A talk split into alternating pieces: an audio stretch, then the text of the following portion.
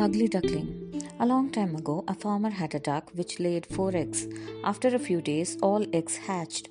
3 ducklings looked like their mom, and the 4th one looked different. It was big and grey. All other ducklings started making fun of him as they started calling him ugly. After some days, the sad duckling ran away to the river nearby. There he saw a beautiful white swans. After seeing their beauty, he wanted to drown in the river. But when he looked at his reflection in the river, he realized he was not an ugly duckling, but a beautiful swan. Moral of the story is, you are beautiful just the way you are.